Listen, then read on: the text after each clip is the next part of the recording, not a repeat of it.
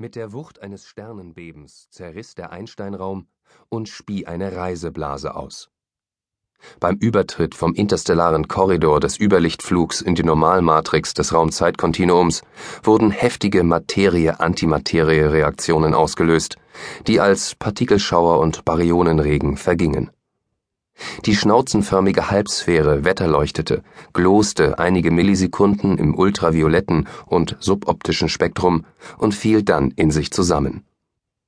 Schockwellen breiteten sich konzentrisch aus und teilten der Umgebung mit, dass sich ein nicht natürlicher Ebenenübertritt ereignet hatte, schwächten sich aber in der Kubikwurzel der Entfernung ab und waren in einer Distanz von mehr als einem halben Dutzend Lichtstunden kaum mehr zu registrieren. Die Jeanne d'Arc verließ das Parakon, fuhr die Kompaktschirme bis zum Anschlag hoch und schwenkte in den niederen Orbit des Planeten ein, der sich stumpfgrün, vergleichbar einer schimmligen Orange, unter ihr drehte. Sie stieß eine Wolke von Nanosonden aus, die sich als Gitternetz in den verschiedenen Kugelschalen stationärer und elliptischer Umlaufbahnen verteilten. Dabei bildeten sie ein holistisches System von Relaisstationen, über das die Jeanne d'Arc trotz ihres flachen Orbits in Echtzeit mit jedem Punkt der Planetenoberfläche in Kontakt treten konnte. Außerdem dienten sie als multidimensionales Sensorium, das die grünliche Welt in allen Frequenzen der elektromagnetischen Erfassung überwachte. Sie selbst waren, dank Stealth-Beschichtung und einer Masse von jeweils nur wenigen Gramm, natürlich vollkommen unsichtbar. Schließlich feuerte der Raumer eine Handvoll schwerer interplanetarischer Drohnen ab, die sich über den übrigen Planeten des Systems sowie über den wichtigsten Monden der drei Gasriesen positionierten.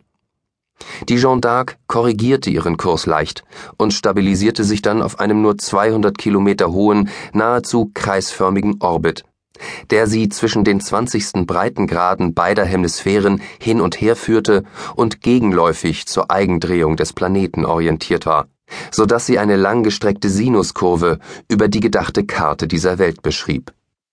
Ein Umlauf dauerte so kaum mehr als eine Stunde.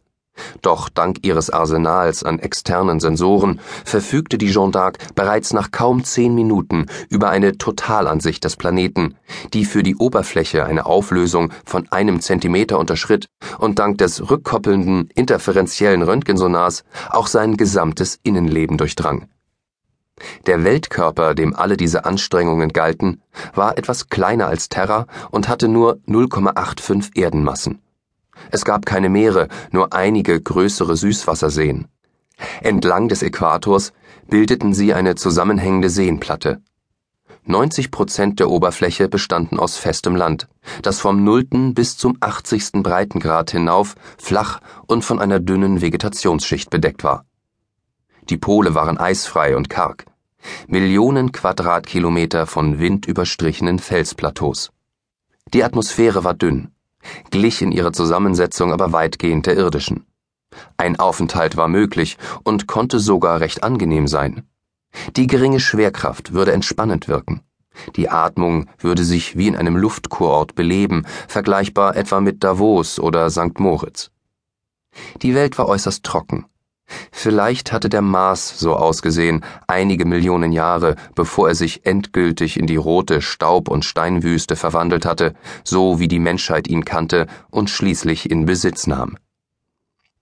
Die Masse war einfach um einen winzigen, aber entscheidenden Prozentsatz zu gering. Die Atmosphäre diffundierte in den Weltraum, mit ihr die kostbarste aller Ressourcen, das Wasser. Bis jetzt entsprach das Erscheinungsbild dieses Planeten noch dem irdischen in hohen Breiten, in den Tundrengebieten Nordamerikas oder Sibiriens. Er war bewohnbar, aber unbewohnt. Und das Seltsamste war, obwohl die CRC über die umfangreichsten und detailliertesten Sternenkarten aller menschlichen Institutionen verfügte, tauchte er darin nicht auf.